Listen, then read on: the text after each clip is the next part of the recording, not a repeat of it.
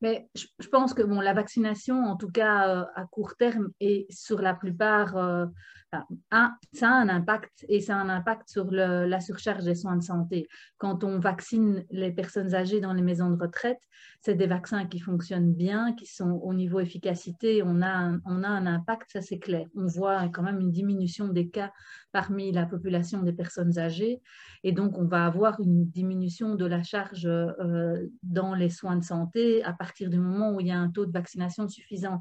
Le problème, c'est que euh, comme le virus évolue, ben, il faut revoir et ils sont déjà en train d'étudier des nouveaux vaccins pour l'automne plus adaptés aux variants qui circulent actuellement parce que les vaccins euh, certains ne sont pas euh, efficaces sur certains des variants qui circulent.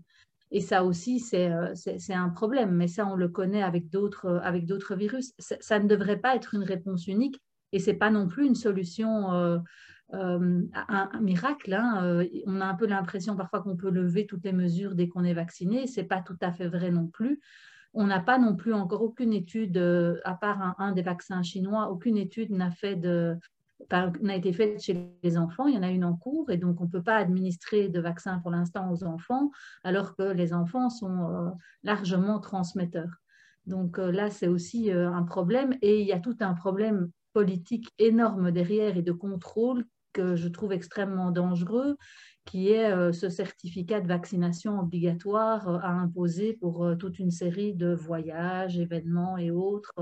il y a de plus en plus de discussions et il y a des pays comme Israël, par exemple, qui ont imposé le certificat de vaccination.